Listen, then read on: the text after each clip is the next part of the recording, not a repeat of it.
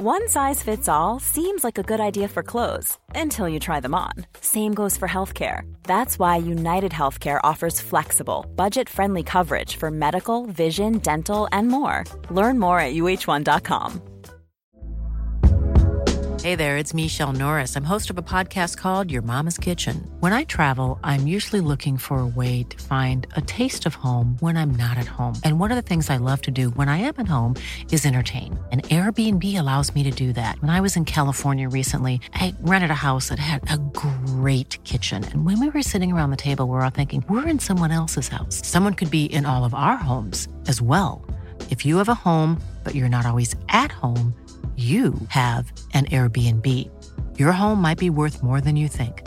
Find out how much at airbnb.com/slash host. Many of us have those stubborn pounds that seem impossible to lose, no matter how good we eat or how hard we work out. My solution is PlushCare.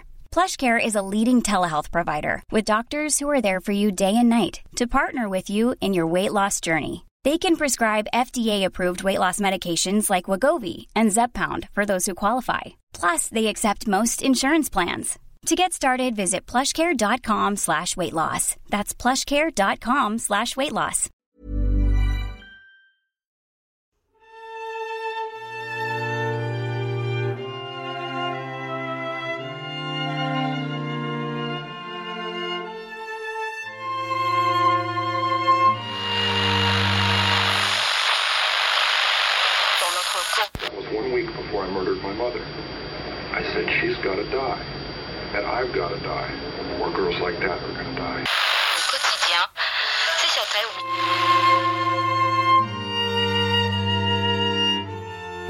Välkomna till vår andra säsong av Rysarsommar och det är ju jag som är Alex. Och det är jag som är Linda. Och ni som lyssnade förra sommaren, ni minns kanske att vi kallar den för Rysarsommar, din egen rysliga reseguide. Ja, men exakt. För vi tog ju våra lyssnare med på en resa genom vårt eh, hemsökta avlånga land. Mm. Och jag tror att vi kom upp i typ 53 hemsökta platser eller något sånt där som vi hann tipsa om. Han vi så många. Ja, tror det. Jag försökte räkna i, i manuset och jag kan ha missat någon eller räkna någon två gånger, men däromkring. Ja, Ja. Och ja, men årets reseguiden fungerar ju typ på samma sätt. mm. varje dag i en veckas tid släpper vi ett nytt avsnitt. Så alltså sju avsnitt måndag till söndag. Men till skillnad från i fjol så kommer vi inte enbart hålla oss inom Sveriges gränser. Nej, vi tar avstamp här för att sedan ta oss en sväng ja, men runt Sverige typ och Mm. tillbaka hit igen. För tidigt i våras, då la vi ju ut en förfrågan på Instagram där eh, men våra följare och lyssnare fick rösta.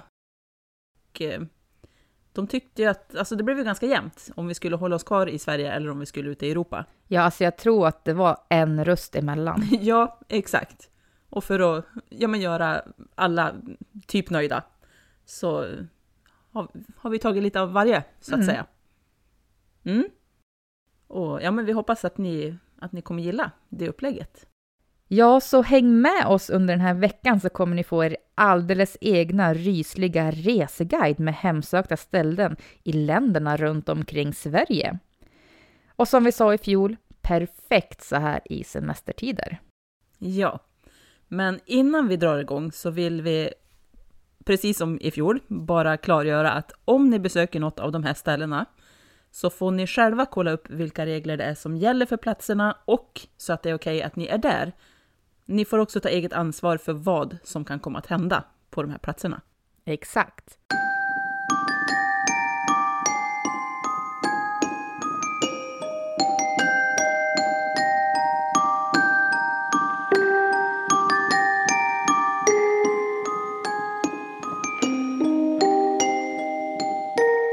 Ja, och eh, våran första plats, det blir ju faktiskt i Norge och Mm. då tar vi ju avstamp i Kiruna där vi avslutade i fjol. Precis. Eh, och så kör vi då in i Norge och så kör vi söderut en bit tills vi kommer till ett ställe som heter Munkholmen. Och eh, det är en liten ö som idag är en mycket populär turistattraktion. Men förr i tiden så användes den för att tillverka nidstänger. En nidstång, det var i forntiden i Norge och på Island ett besvärjelsemedel som bestod av en stör på vilken man hade spetsat ett hästhuvud med uppspärrat gap. Och vad brutalt det lät. Ja men eller hur?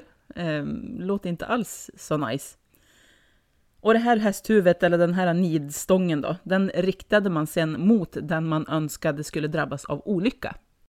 Aha. Mm. För man ansåg nämligen att de goda vättarna därigenom skulle skrämmas från att följa den som trolltyget åsyftade. Och ön användes senare som kloster, fort och fängelse. Och den här platsen är fylld med både glad och mörk historia. Ön ligger alldeles utanför Trondheim och människor sägs ha hört och sett mystiska saker där. Många tror att eh, spöket är den kända fången Peder Schumacher, Griffenfeld, och han satt fängslad på den här ön i 18 år. Mhm. Ja, det vore ju inte allra otroligast att det inte är han som spökar då. Nej, men det känns som att det mycket väl skulle kunna vara han. Mm. Mm.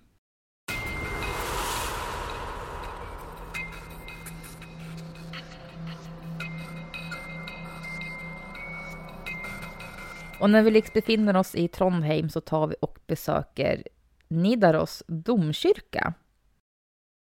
Och den här katedralen sägs vara hem åt två figurer. Och den första det är Olaf Haraldsson, eller Sankt Olaf, som är mest känd för att vara den vikingakung som konverterade Norge till kristendomen. Hans grav sägs ligga rakt under det höga altaret i katedralen. Och den andra figuren som sägs bo här den är precis lika död, men sägs inte vara lika fridfull som Olaf. I januari 1924 deltog biskopen Marie Gleditsch vid en gudstjänst i katedralen och när hon gjorde det såg hon en stilig man klädd i munkkläder. Munken sägs ha gått in i katedralen och gått igenom en medlem i kören och sedan fram till prästen, där munken försökte strypa henne. Marie vände sig bort för att slippa se den hemska synen och när hon tittade tillbaka ska munken ha tittat på henne för att sen försvinna. Det här ska vara den första och mest detaljerade beskrivning av munken än idag. Men under åren som gått har ett oändligt antal besökare berättat historier om vad de har sett, hört och upplevt runt om inuti katedralen. På nätterna sägs det höra ständig orgelmusik och massång och även de som har tvivlar på att det finns spöken menar att det råder en misstänkt stämning här. En misstänkt stämning alltså. Tror vad det kan innebära. Mm. Mm. Tryckande stämning kanske, man liksom misstänkt. Ja. Eller hur? Eller? Ja, vi får Mm. åka dit och känna efter. Ja, det skulle man fått göra någon gång.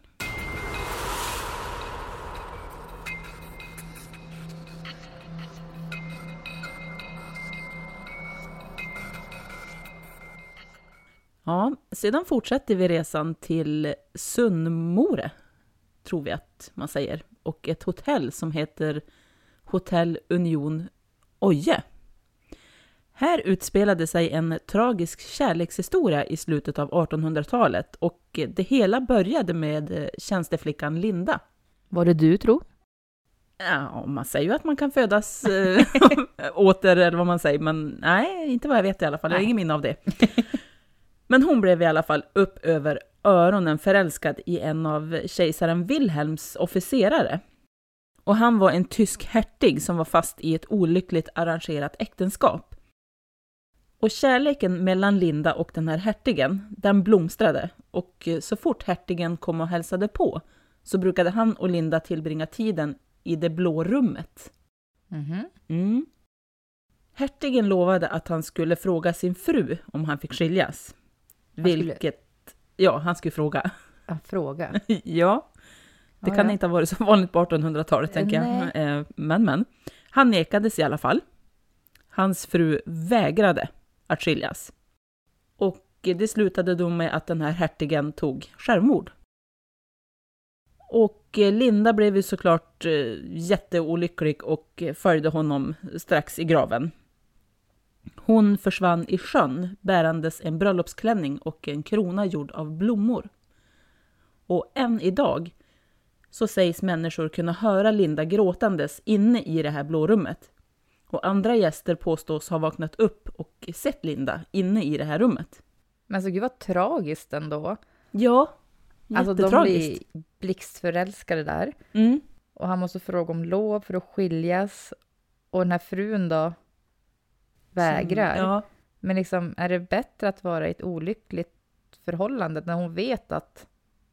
Eller ja, det beror ju på hur han frågar såklart. ja, jo. Han kanske bara ville skiljas, han säger inte att han har en älskarinna. Nej, så kan det ju vara. Men, Ja. men jag känner bara, är det bättre att vara olycklig, Olycklig. i ett förhållande? I ett giftermål till och med? ja. Nej, jag tycker ju inte det. Nej. Men hon verkade ju tycka det. Alltså, Ja. ja. Och att han då ska ta livet av sig och så Linda Mm. efter. Ja, jättetragiskt. Jättetragisk Ja. historia. Ja, och det sägs också att alla gäster som checkar in i det blå rummet, de får en silverskål med vitlök. Mhm. Och det är då för att hålla objudna spöken borta. Jaha. Ja. Men vill man ha besök av spöken, då kan man ju bara lämna skålen med vitlök utanför dörren. Men gud, det är ett sätt som jag aldrig hört talas om. Nej, inte jag heller En faktiskt. silverskål med vitlök. Ja, vitlök mot vampyrer va? Men Ja. inte mot spöken. Men, mm, så sägs det i alla fall. Så gör man i Norge. Ja.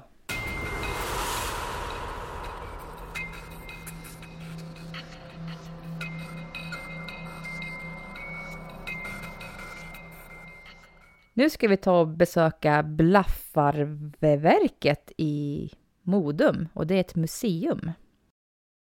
Den före detta gruvplatsen har rötter som går tillbaka nästan 250 år i tiden. Gruvan den var i drift mellan 1783 och 1898 och är idag ett museum. Gruvan tillkom av anledning att man eh, ville gräva fram kobolt för att ha till tillverkning av porslin och glas. Och det sägs att det ska vara den mystiske Blåmannen som hemsöker det här stället. Han har en uniform och kunde dyka upp med en lykta för att varna gruvarbetare för olyckor. Men Blåmannens riktiga namn sägs vara Hans Simen Paulsen Rötter. Och enligt historierna om honom så försöker han som sagt meddela gruvarbetare om den överhängande faran. Den värsta olyckan som hände där inträffade den 13 december 1854. Blåmannen var tvungen att visa sig tre gånger innan arbetarna förstod att det var en varning och att de var tvungna att ta sig ut ur gruvan. Men det var redan för sent. Sex gruvarbetare dog och det var bara de sista som kom in som överlevde jordskredet. Och det var också han som berättade om Blåmannens ankomst. Men låter inte det här lite likt, alltså har inte vi något liknande här i, i Sverige? Jo, jag vill tycka det. Ja, Alltså jag tycker... För mig så låter det som gruvfrun. Att hon Mm, visar mm. sig vid olycka eller om man inte typ knackar i berget innan man går in och sådana där saker. ja, Men jag tycker Ja. också att det påminner om eh, det som vi pratade om i gruvavsnittet. mm. ja men tänk Eller där- grottor hette väl det avsnittet. Ja men exakt, ja. Han som kan ändra stigar och Ja. eh, sådana där grejer. Och lyktgubben och ja, det kanske ryms många, många figurer i Nor- Norges Blåmannen. Alltså vi kanske har många som skulle kunna passa in Mm. på den. Och om vi går till eh, avsnittet där vi pratar med Johan Egerkrans. Ja. Så, så nu minns jag inte om just det här som vi pratade om var med i sista intervjun som verkligen fungerade. Nej. Eller om det var i första intervjun som blev kaos. Eh, men då pratade vi om att våra väsen är likheter med andra väsen i andra länder. Mm. Så man Ja, kan men ju exakt. få in många väsen i ett och samma. Ja, Eh, som vi har gruvfrun så kanske Blåmannen är lik, lika delar. Ja. Alltså, ja, men de, ja precis. Det är samma väsen men det har bara olika namn eller Ja, ja.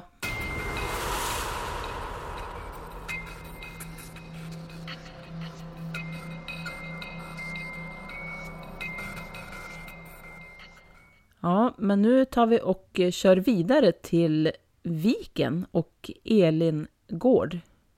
Herrgård och gods.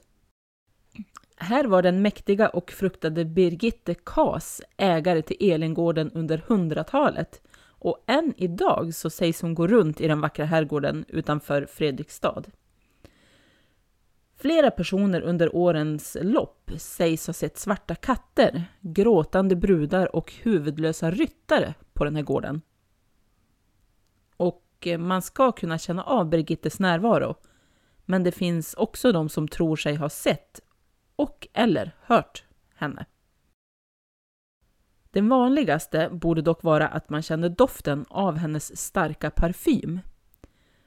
Så känner ni en stark parfymdoft, ja, men då vet ni ju vem det är som är där. det är ganska läckert ändå att dofter Mm. kan komma. Jag tänker när vi var i vandrarhemmet. Exakt. Ja, jag tänker samma sak. Alltså hur kan en doft tränga sig fram från ingenstans? Mm. Jag säger ingenting om man är typ ute och går eller att man är någonstans, men nu var du och jag själv i vandrarhemmet och det kom en herrparfymsdoft. Ja, så konstigt. Så konstigt. Jag Ja. fattar ljud och annat eh, sådär, men just en doft. Mm. Alltså, ja. Det är häftigt. Det är jättehäftigt. Ja. Men utöver det här så ska det också finnas en berättelse om en huvudlös man i en svart mantel. Han ska befinna sig nere i trädgården. Och eh, ni vill inte att han ska gå fram till ert fönster. För gör han det, då kommer han faktiskt med en varning om döden. Nej, usch, det vill man inte. Nej, exakt. Nu ska vi resa till eh, Gamla Liers mentalsjukhus. Eller sanatorium.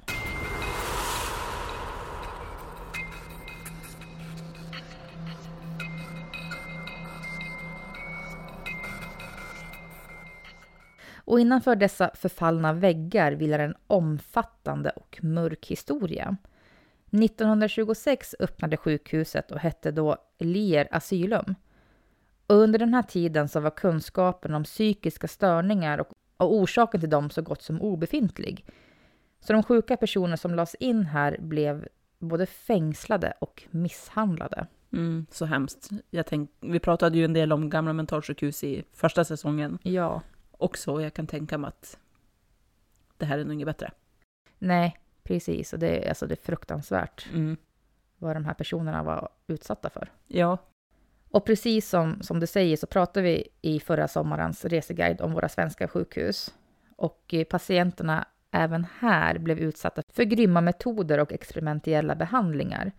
De intagna fick genomgå experiment med LSD, elektrisk chockbehandling, medicinskt framkallade koman i flera dagar och lobotomi. Och dessa behandlingar slutade ju ofta med döden. Sjukhuset har inte varit i bruk sedan 1970. Och det är väl tur det. ja, verkligen. Frågan är ju om de eh, hade de här behandlingarna ända fram till 1970 eller om de Ja, det, det framgick ju slutade. inte. Nej, precis. Man kan ju hoppas att de inte använder de här behandlingsmetoderna fram till 70-talet. Nej. Eller ja. Ja, nej. Ja. Men sjukhuset det bestod av 12 byggnader och man kan fortfarande besöka stället. Byggnaderna A, D och E tros vara hemsökta. Och där kan du höra oförklarliga ljud och skrik. Och kameror och ficklampor har en tendens att sluta fungera. Framförallt i närheten av byggnad E, då flera personer har rapporterat om detta. Vissa har till och med upptäckt att bilder som tas under resan dit har blivit raderade från kameran. Eller att kameran själv har tagit bilder. Atmosfären där sägs också vara ohyggligt grym. Man kan känna av hur mycket av den grymhet som har hänt innanför de här väggarna. Och idag har mycket av de här gamla byggnaderna rivits för att göra plats åt nya bostäder. Och den återstående delen finns tydligen planer för att bygga om till lägenheter. Hade du velat bo här, Linda? Nej, jag tror faktiskt inte det. Nej, Nej. jag är villig att hålla med Ja, faktiskt. ja, ja, men tänk om, om det nu är hemsökt av typ platsbundna Mm. spöken, då kommer ju de stanna kvar där och troligtvis hemsöka lägenheterna som i så fall byggs. Ja, men exakt. Så att nej. Nej, och platsen är numera avstängd. Men eh, ja, den kan ju öppnas upp i framtiden. Planning for your next trip? Elevate your travel style with Quince. Quince has all the jet setting essentials you'll want for your next getaway, like European linen, premium luggage options, buttery soft Italian leather bags, and so much more. And it's all priced at 50 to 80% less than similar brands. Plus, Quince only works with factories that use safe and ethical manufacturing practices. Pack your bags with high-quality essentials you'll be wearing for vacations to come with Quince. Go to quince.com slash trip for free shipping and 365-day returns. Millions of people have lost weight with personalized plans from Noom, like Evan, who can't stand salads and still lost 50 pounds. Salads, generally, for most people, are the easy button, right? For me, that wasn't an option. I never really was a salad guy. That's just not who I am. But Noom worked for me. Get your personalized plan today at Noom.com. Real Noom user compensated to provide their story. In four weeks, the typical Noom user can expect to lose one to two pounds per week. Individual results may vary. Som sagt. Ja, men exakt. Hade ni velat bo där? Kommentera gärna.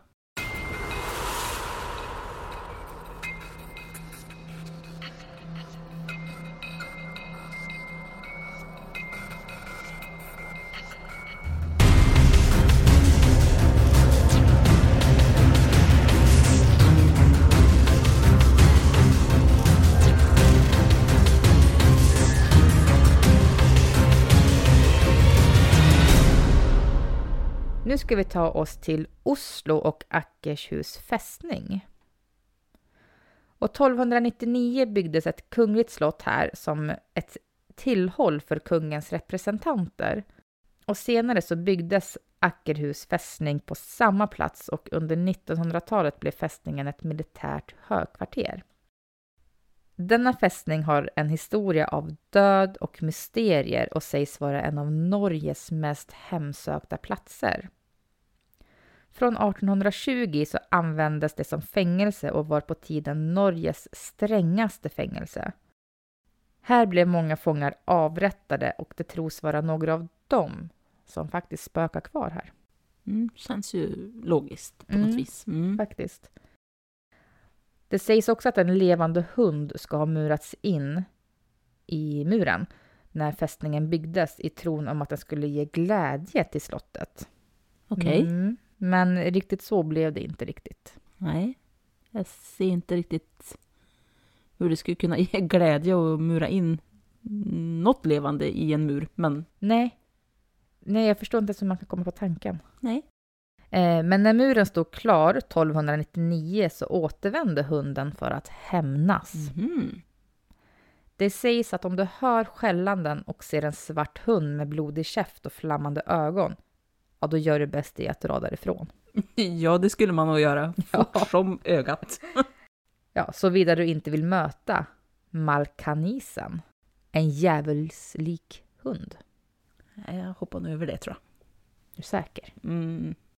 Flera personer som har mött denna spökhund ska ha dött då Malkanisen är ett ont spöke som inte känner någon nåd och som endast bringar olycka.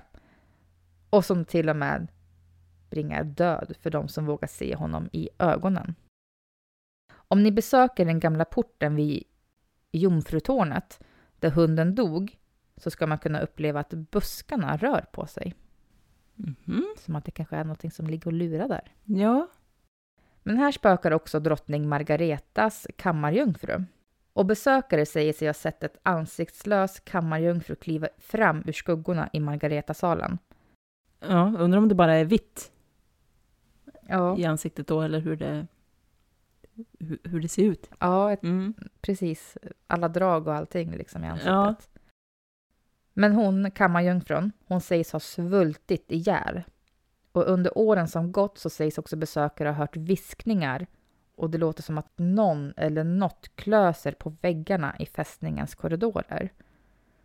Många vakter ska också ha varit med om konstiga upplevelser. Till exempel känslan av att bli puttad. Mhm.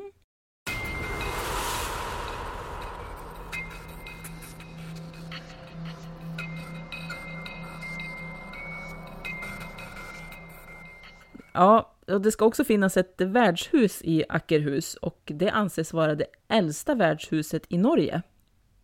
Det har drivits sedan 1640 och från 1800-talet så ägdes och drevs det av Anna Kräfting. Och många tror att det är hon som hemsöker platsen. Flera gånger har hon observerats på andra våningen, alltid klädd i grönt. Men de allra flesta märkliga möten, de sker faktiskt med Konrad Clausen. I byggnaden där allt administrativt sköts så har det rapporterats om en telefon som ringer varje natt på exakt samma tid. Nej, vad obehagligt. Ja, verkligen. Och de som svarar i telefon, de hör aldrig någonting annat än ett konstigt statiskt väsande ljud i andra änden av luren. Nej, Så alltså. sjukt obehagligt. Fy! Men jag vill höra det. ja, samma här. Ja, Gud vad creepy. ja. Ja, och ja, men tekniker ska dessutom ha försökt lista ut vad det är som orsakar att den här telefonen ringer varje natt. Men de lyckas såklart inte hitta något svar på den gåtan. Det är helt befängt egentligen. Mhm. Creepy. Men alltså på riktigt, det, det är en telefon som ringer samma tid varje natt och det är, det är ing, alltså inget annat än statiskt ljud eller väsande som hörs i den och tekniker kan inte hitta någonting. Mm. Alltså va? ja. Så häftigt Ja. och så skrämmande. Ja, jag kan inte annat än hålla med. Alltså, ja, det är galet. Och dessutom så när anställda kommer till jobbet på morgonen, då blinkar lamporna. Och eh, lamporna ska tydligen komma från lunchrummet som en gång i tiden var markägaren Konrad Clausens sovrum. Ja, just det. Ja, och den här Klausen då, han tog över driften av järnverket som 18-åring och dog när han bara var 31 år. Det är ingenting. Nej, det är ju inte det. Och vissa tror ju då att det är hans tidiga död som är anledningen till att han spökar. Mm. Han hade väl inte levt klart, helt Nej. enkelt. Han har lite unfinished business, så ja, att men säga. exakt. Exakt, och det kan jag förstå. Mm. Om man dör som 31-åring.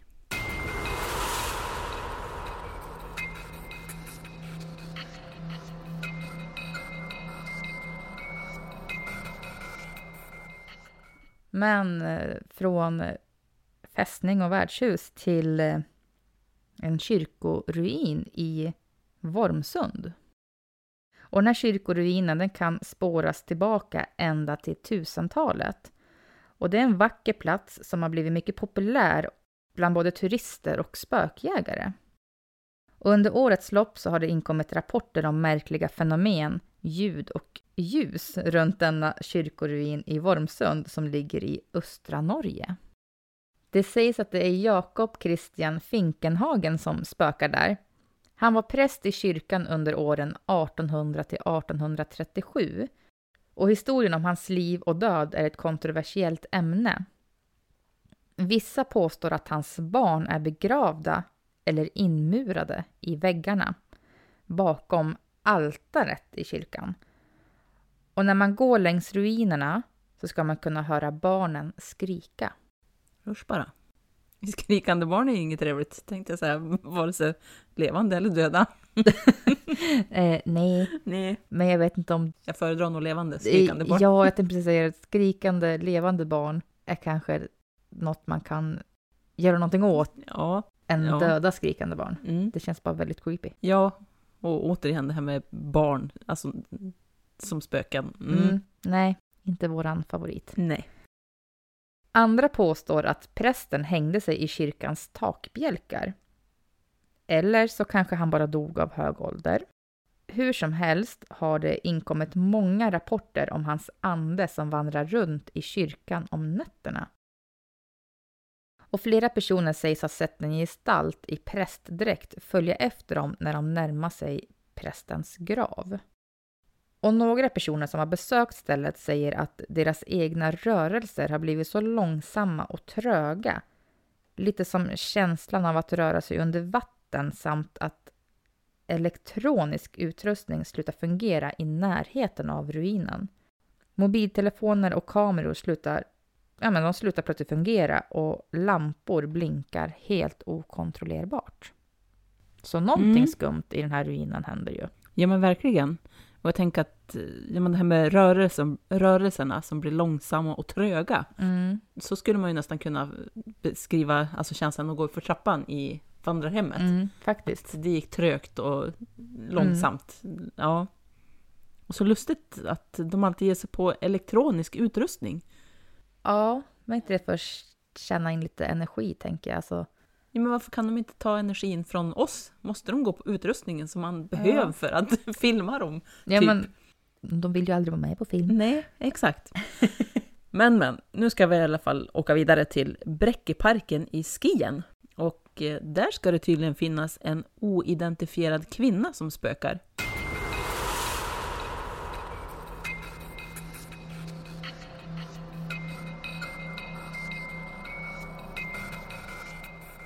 –1813 så dog en ung okänd dam plötsligt inne i hallen. Nej, men, Ja, och man tror att hennes själ då aldrig fick fred och att hon inte har lämnat platsen än, helt enkelt. men tror du vem den stackars kvinnan, Kvinnan var? var jag. Ja, det lär nog aldrig... Alltså, ingen får reda på. Nej. Och den här, alltså det jobbar en vaktmästare där och han har tydligen känt av hennes närvaro en gång då han arbetade.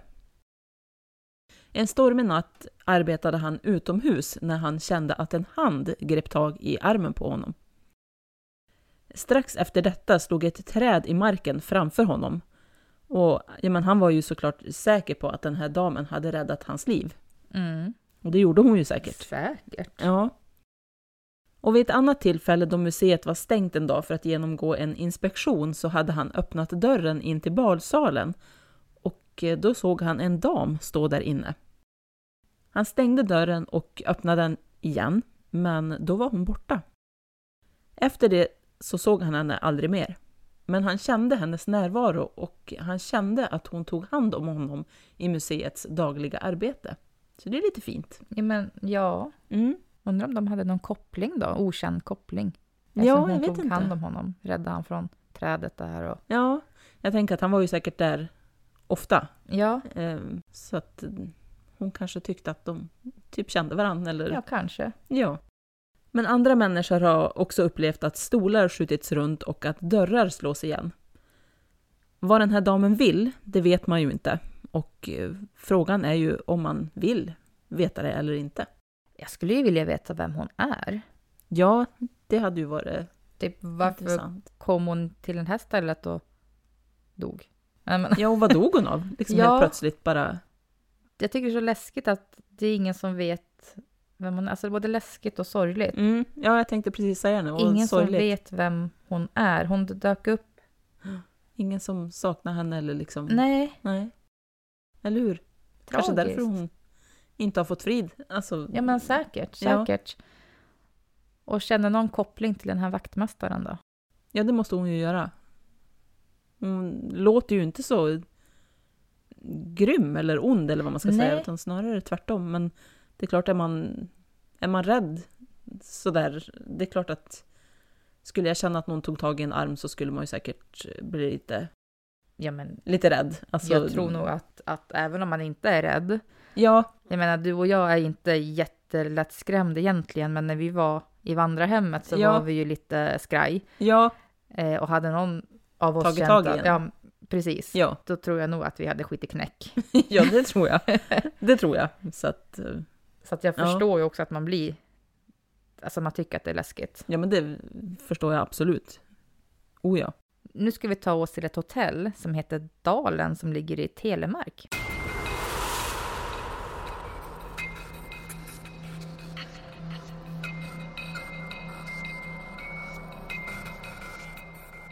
Och det här hotellet det sticker ut som ett av Norges mest ökända hotell. Mm. Hotellet kallas för Sagohotellet Och det är på grund av den arkitektur som var inspirerad av stavkyrkor och av vikingar. Gäster och personal berättar ofta historier om det ökända rum 17 där spöket, den engelska frun eller damen, sägs finnas. Mm. Mm. Och den här engelska damen, hon hette Miss Greenfield av England. Och hon checkade in på det här hotellet en vårmorgon under sent 1800-tal. Och här bodde hon som gäst i flera månader. Och när hon levde så blev hon tydligen gravid. Men eh, det visste ingen på hotellet. Men när hotellpersonalen gick in i rummet efter att hon hade åkt därifrån så hittade de ett spädbarn. Så hon hade alltså fött barnet och lämnade där och åkt. Mm. Mm. Och Miss Greenfield arresterades och blev åtalad för mord. Men hon hann ta sitt eget liv innan rättegången började. Och ända sedan dess så har man hört barngråt från det rummet och Miss Greenfields har synts till så pass ofta att eh, hotellets restaurang än idag har en plats framdukad åt henne. Då måste man ju synas ganska ofta, tänker jag. Väldigt ofta. Ja. Att man rakt får en plats dukat Ja. till sig liksom som spöke. Häftigt ändå. Ja. Alltså, det är ju en, en tragisk eh, historia, alltså Ja, ja, gud ja. så, men ja, häftigt. Ja, det måste ju vara ordentligt hemsökt. Mhm. Mm.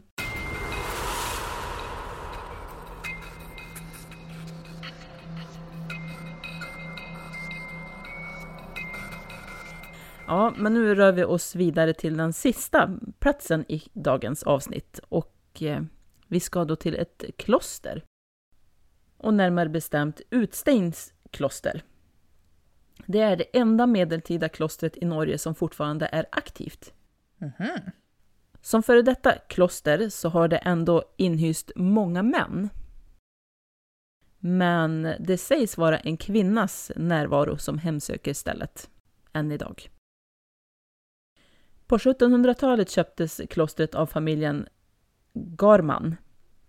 Kristoffer Garman bodde där med sin fru Cecilia, som olyckligt nog dog i barnsäng 1795 och hon var då endast 25 år gammal. Trots det löfte Kristoffer gav till Cecilia vid hennes dödstillfälle, att han aldrig skulle gifta om sig med någon annan kvinna, så förlovade han sig med en kvinna som var 36 år yngre än honom, ungefär 20 år efter hennes, alltså Cecilias död. Oj. Mm. Men samtidigt, han borde ju kunna få leva sitt liv. Ja, jag tycker det också, men 1795 Ja. kanske man inte såg det på samma sätt. Nej. Nej. För att fly undan det här löftet som han hade gett till, till Cecilia, då, sin första fru, så tog vigseln plats i Stavangers katedral. Men eh, Cecilia hittade honom ändå och visade sig framför honom i mitten av vigselakten. Och Kristoffer dog åtta dagar senare. Nej. Jo. Men Cecilia följde inte med honom i alltså graven eller till efter. Hon fick inte ro då liksom. Nej, ändå. exakt. Utan hon blev kvar och hon vandrar fortfarande runt i klostret iförd sin bröllopsklänning. Hmm. Mm.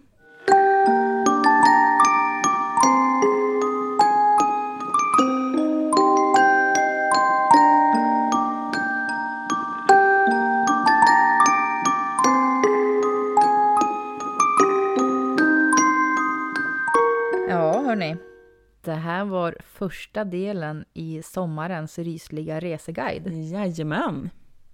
Och vi vill så här i efterhand be om ursäkt för felaktigt uttal. Mm. och eh, be om ursäkt för felaktigt uttal i kommande avsnitt. Ja, det, vi kommer röra oss i trakter där vi inte riktigt vet hur man uttalar allting. Nej, exakt. Mm. Och det finns ju säkert alltså, många fler platser i Norge som är hemsökt. Mm. Men det här var de vi fick med i dagens avsnitt. Ja, Ja, så häng med oss imorgon igen. Då ska vi till Danmark. Jajamän, så vi hörs då. Ha det bra. Hej då!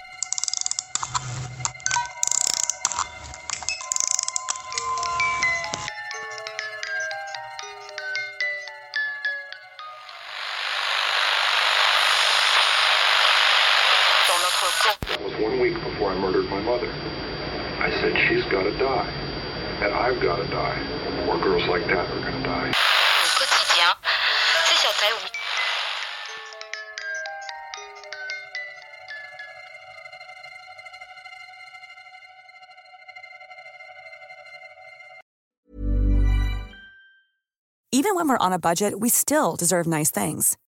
Quince is a place to scoop up stunning high-end goods for 50 to 80% less than similar brands. They have buttery soft cashmere sweaters starting at $50, luxurious Italian leather bags, and so much more. Plus, Quince only works with factories that use safe, ethical, and responsible manufacturing. Get the high-end goods you'll love without the high price tag with Quince. Go to quince.com/style for free shipping and 365-day returns.